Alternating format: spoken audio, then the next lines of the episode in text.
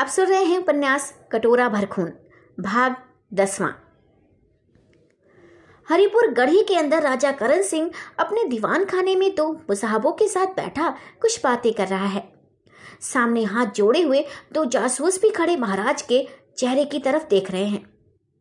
उन दोनों मुसाहबों में से एक का नाम शंभदूत है और दूसरे का नाम स्वरूप सिंह है। राजा रामदास के गायब होने का तरदुद तो था ही, मगर हरि सिंह का पता लगने से और भी जी बेचैन हो रहा है। शंभू। रामदास तो भला एक काम के लिए भेजे गए थे। शायद वे काम अभी तक नहीं हुआ, इसलिए अटक गए होंगे, मगर हरि सिंह तो कहीं भेजे भी नहीं गए। स्वरूप। जितना बखेड़ा है, सब नाहर सिंह का किया है। राजा। बेशक ऐसा ही है, ना मालूम हमने उस कमबख्त का क्या बिगाड़ा है, जो हमारे पीछे पड़ा है। वह ऐसा शैतान है कि हरदम उसका डर बना रहता है और वह हर जगह मौजूद मालूम होता है। बीर सिंह को कैद खाने से चुड़ा लेकर जा भागा। उसने हमारी महीनों की मेहनत पर मिट्टी डाल दी और बच्चन के हाथ से मोहर छीन कर बनी बनाई बात बिगाड़ दी। नहीं तो रियाया के सामने बीर सिंह को दोषी ठहराने का पूरा बंदोबस्त हो चुका था। उस मोहर के ज़रिए बड़ा काम निकलता और बहुत सच्चा जाल तैयार हो जाता। स्वरूप सो सब तो ठीक है, मगर कुंवर साहब को आप कब तक छिपाए रहेंगे? आखिर एक ना एक दिन तो भेद खुल ही जाएगा। राजा, तुम बेवकूफ़ हो। जिस दिन सूरज, जिस सूरज सिंह को ज़ाहिर करेंगे, उस दिन अफसोस के साथ कह देंगे कि भूल हो गई और वीर सिंह को कत्ल करने का महीनों अफसोस कर देंगे।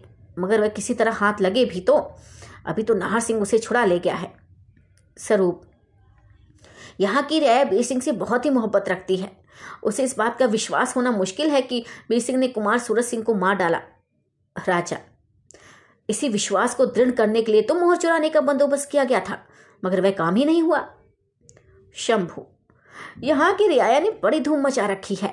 एक बेचारा हरिहर सिंह आपका पक्षपाती है, जो रियाया की कमेटी का हाल कहा करता है। अगर आप बड़े बड़े सरदारों और जमींदारों का, जो आपके खिलाफ कमेटी कर रहे हैं, बंदोबस्त नहीं करेंगे तो ज़रूर एक दिन वे लोग बलवा मचा देंगे। राजा। उनका क्या बंदोबस्त हो सकता है? अगर उन लोगों पर बिना कुछ दोष लगाए ज़ोर दिया जाए तो भी तो गदर होने का डर है। हाँ ये सब खराबी नाहर सिंह की बदौलत है। अफसोस, अगर लड़कपन ही में हम वीर सिंह को ख़त्म करा दिए होते तो काहे को ये नौबत आती? क्या जानते थे कि वह लोगों का इतना प्रेम पात्र बनेगा?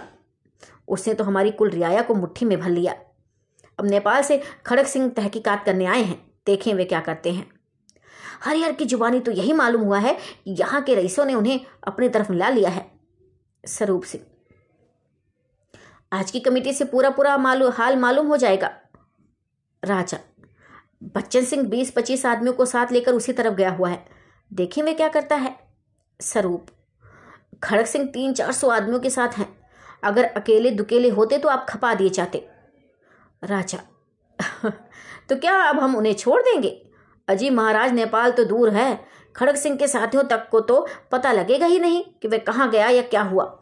महाराज नेपाल को लिख देंगे कि हमारी रियाय को भड़का कर भाग गया।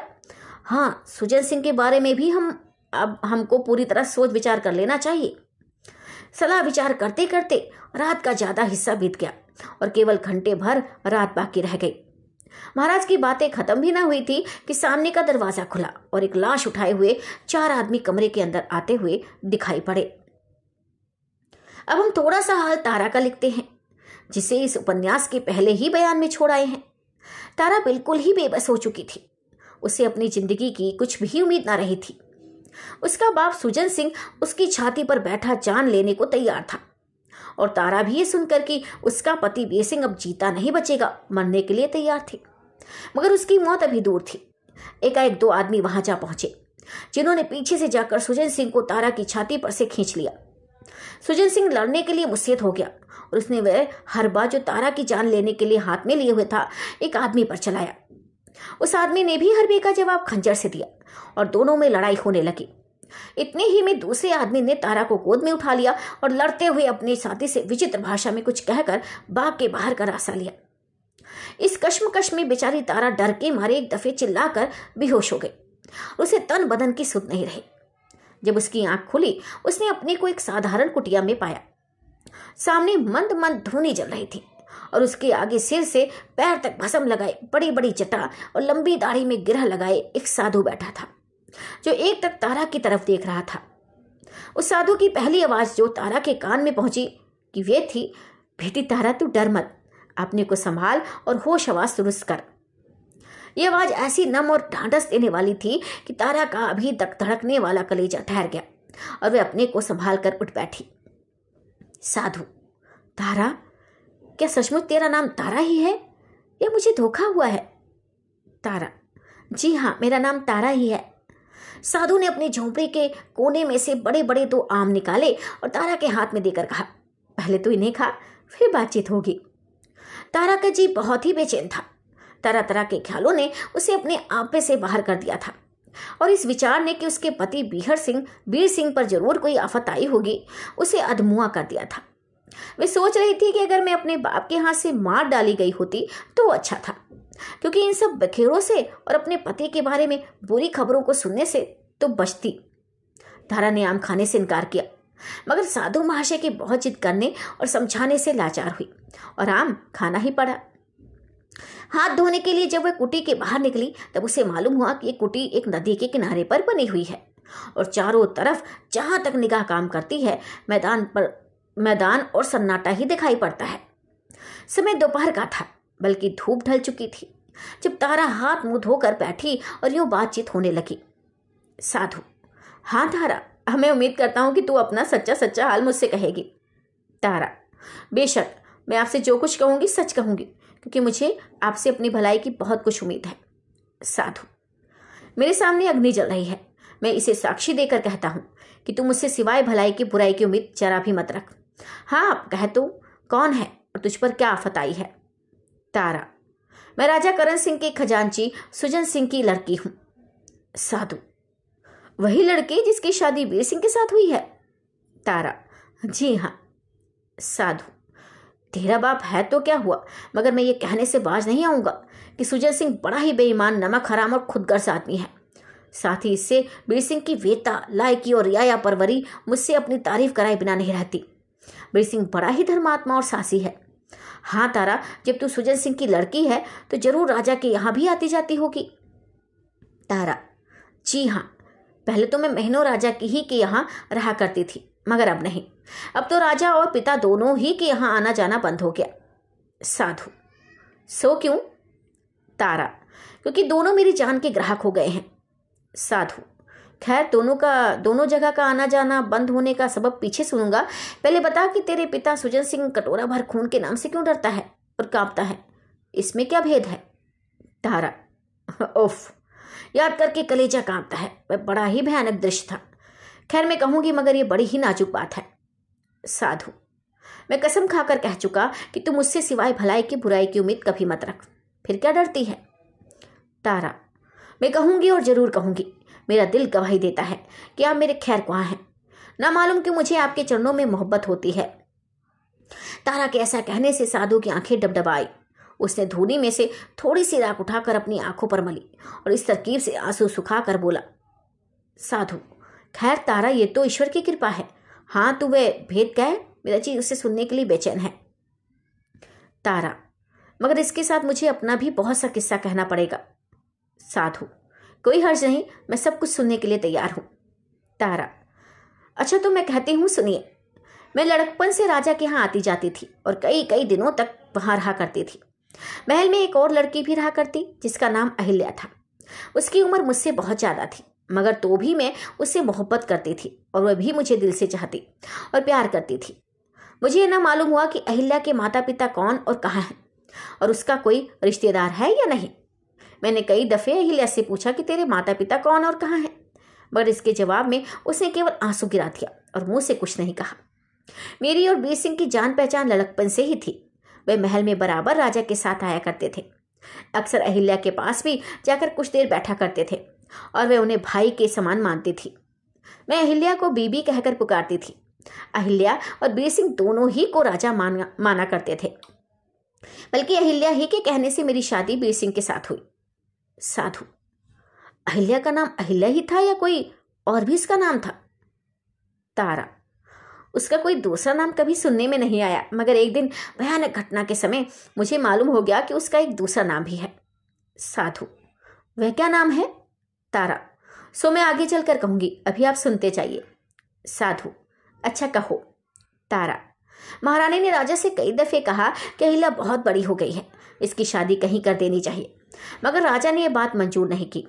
थोड़े दिन बाद राजा के बर्ताव से महारानी तथा और कई औरतों को मालूम हो गया कि अहिल्या के ऊपर राजा की बुरी निगाह पड़ती है और इसी सबब से वे उसकी शादी नहीं करते।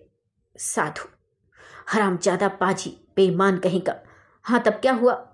तारा, यह बात रानी को बहुत बुरी लगी और इसके सबब कई दफे राजा से झगड़ा भी हुआ।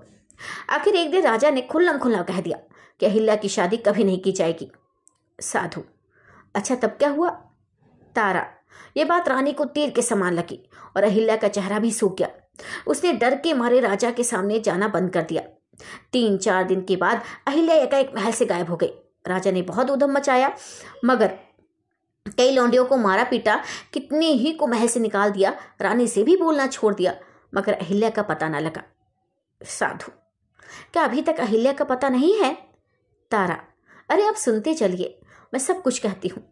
कई वर्ष के बाद एक दिन किसी लौंडे ने चुपकी चुपके रानी को यह कहते सुन लिया कि अब तो अहिल्या को दूसरा लड़का भी हुआ है। पहली लड़की तीन वर्ष की हो चुकी, ईश्वर करे उसका पति जीता रहे। सुनते ही बड़ा ही लायक और अहिल्या को बहुत चाहता है। अहिल्या के सामने ही मेरी शादी बीर सिंह से हो चुकी थी और मैं अपने ससुराल में रहने लग गई थी। अहिल्या के गायब होने का रंज मुझे और बीर सिंह को भी हुआ था, और इसी से मैंने महल में आना जाना बहुत कम कर दिया था। मगर जिस दिन रानी की जुबानी ऊपर वाली बात सुनी मुझे एक तरह की खुशी हुई। मैंने ये हाल बीर सिंह से कहा। वह भी सुनकर बहुत खुश हुए, और समझ गए कि रानी ने उसे कहीं भिजवा कर उसकी शादी करा दी थी। उसके बाद ये भेद भी खुल गया कि रानी ने उसे अपने नैहर भेज दिया था। साधु, तुम्हारे ससुराल में कौन कौन है? तारा, नाम ही को ससुराल है। असल में मेरा सच्चा रिश्तेदार वहाँ कोई भी नहीं।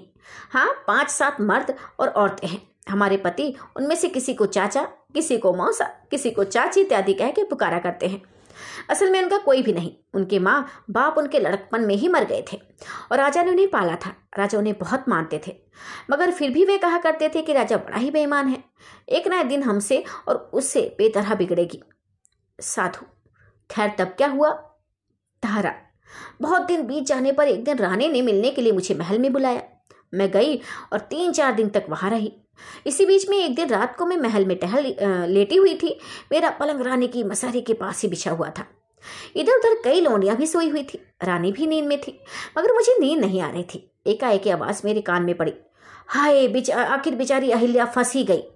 चलो दीवान खाने के ऊपर वाले छे से झाँक कर देखें कि किस तरह बेचारी की जान ली जाती है।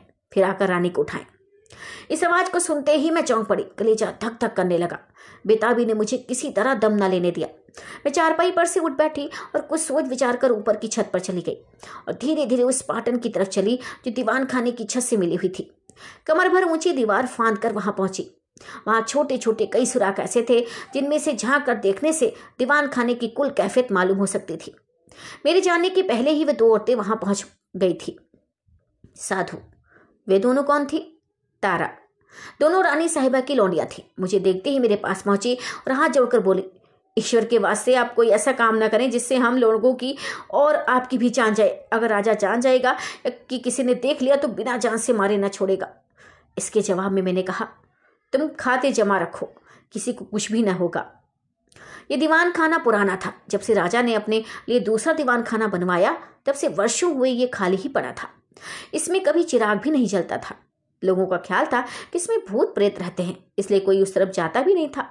मैंने सुराग में से झाँक कर देखा, सामने ही बेचारी अहिल्या सिर झुकाए बैठी आँसू गिरा रही थी। एक तरफ़ कोने में पाँच चार कुदाल ज़मीन खोदने वाले पड़े थे, दूसरी तरफ़ मिट्टी के बीस पच्चीस घड़े जल से भरे पड़े हुए थे। अहिल्या के सामने राजा खड़ा उसी की तरफ़ देख रहा था। राजा के पीछे मेरा बाप सुजन सिंह, रामदास और हरि सिंह राजा के मुसाहब खड़े थे। मेरे बाप की गोद में एक लड़की थी, जिसकी उम्र लगभग तीन वर्ष की होगी। हाय, उसकी सूरत याद पड़ने से रोंगटे खड़े हो जाते हैं। उसकी सूरत किसी तरह भुलाए नहीं भूलती। राजा ने अहिल्या से कहा, सुंदरी, तू मेरी बात मानेगी, तू मेरी होकर नहीं रहेगी। साधु, क्या नाम लिया, सुंदरी? तारा, जी हाँ सुंदरी। उसी समय मुझे मालूम हुआ कि उसका नाम सुंदरी भी है। साधु, हाय अच्छा तब क्या हुआ? तारा, सुंदरी ने सिर हिलाकर इनकार किया। साधु। फिर क्या हुआ? तारा। राजा ने कहा, सुंदरी, अगर तू मेरी बात नहीं मानेगी तो पछताएगी। मैं ज़बरदस्ती तुझे अपने कब्जे में करके अपनी ख्वाहिश पूरी कर सकता हूँ। मगर मैं चाहता हूँ कि एक दिन के लिए, क्या हमेशा के लिए तू मेरी हो जा अगर तेरी इच्छा है तो तेरे लिए रानी को भी मार डालने को मैं तैयार हूँ और तुझे अपनी रानी बना सकता हूँ। इसके जवाब में सुंदरी ने कहा, अरे दुष्ट, तू बेहदी बातें क्यों बकता है? अगर तू साक्षात इंद्र भी बनकर आए तो वो भी मेरे दिल को नहीं फेर सकता। साधु। शाबाश। अच्छा तब क्या हुआ? तारा। राजा ने मेरे पिता की तरफ़ कुछ इशारा किया। उसने लड़की को जिसे वह गोद में लिए हुए था, चादर से बाँध खूंटों के साथ उल्टा लटका दिया और खंजर निकाल सामने जा खड़ा हुआ। लड़की बेचारी चिल्लाने लगी और सुंदरी की आँखों से भी आँसू धारा बह चली। राजा ने फिर पुकार कर कहा, सुंदरी, अब भी मान जा, नहीं तो तेरी इस लड़की के खून से तुझे नहलाऊँगा। हाय, क्या मैंने अपने पति के साथ दगा करूँ और उसकी होकर दूसरे की बनूं? ये कभी नहीं हो सकता। राजा ने हरि सिंह और मेरे पिता की तरफ़ कुछ इशारा किया। हरि सिंह ने कटोरा लड़की के नीचे रख दिया। मेरे पिता ने खंजर से लड़की का काम तमाम करना चाहा, मगर ना मालूम कहाँ से उसके दिल में दया का संचार हुआ कि खंजर उसके हाथ से गिर पड़ा। राजा को उसकी अवस्था देख क्रोध चढ़ गया। तलवार खींचकर मेरे पिता के पास जा पहुँचा और बोला, हरामजादे, क्या मेरी बात तू नहीं सुनता? खबरदार, होशियार हो जा। इस लड़की का खून इस कटोरे में भरकर मुझे दे। मैं ज़बरदस्ती हरामजादी को पिलाऊँगा। लाचार मेरे बाप ने फिर खंजर उठा लिया उसका दस्ता इस ज़ोर से बेचारी चिल्लाती हुई लड़की के सर में मारा कि सर फूट की तरह फट गया और खून का तरारा बहने लगा। ये हाल देख बेचारी सुंदरी चिल्लाई और हाय करके बेहोश हो गई। मेरे भी आवाज़ आते रहे और मैं भी बेहोश होकर ज़मीन पर गिर पड़ी। घंटे भर के बाद जब मुझे होश आया, मैं उठी और उसी सुराग की राह झाँक कर देखने लगी। मगर इस वक्त दूसरा ही समा नज़र पड़ा। उस दीवान खाने में ना तो सुंदरी थी और ना वह लटकती हुई लड़की। उसके बदले जो दूसरे दो आदमियों की लाश पड़ी हुई थी। राजा और उसके साथी जो जो बातें करते थे, साफ़ सुनाई देती थी। राजा ने मेरे बाप की तरफ़ देखकर कहा, ये दोनों हरामजादी लोनियाँ छत पर चढ़कर मेरी कार्रवाई देख रही थी। इन्हें अपनी जान का कुछ भी खौफ नहीं था। हरि सिंह, इन दोनों की लाशें ऐसी जगह पहुंचाओ कि हज़ारों वर्ष बीत जाने पर भी किसी को इनके हाल की खबर ना हो। तेने बहुत बुरा किया जो तारा को छोड़ दिया। बेशक अब वह भाग गई होगी। लेकिन तेरी जान तभी बचेगी जब तारा का सर मेरे सामने लाकर हाजिर करेगा। वह भी ऐसे ढब से किसी को कानो कान खबर ना हो कि तारा कहाँ गई और क्या हुई। बेशक तारा ये हाल बीर सिंह से भी कहेगी। मुझे लाजिम है कि जहाँ तक जल्द हो सके बीर सिंह को भी दुनिया से उठा दूँ। ये सुनते ही मेरा कलेजा काँप उठा और ये सोचती हुई कि मैं अभी जाकर अपने पति को इस हाल की खबर करूँगी जिससे वे अपनी जान बचा सके।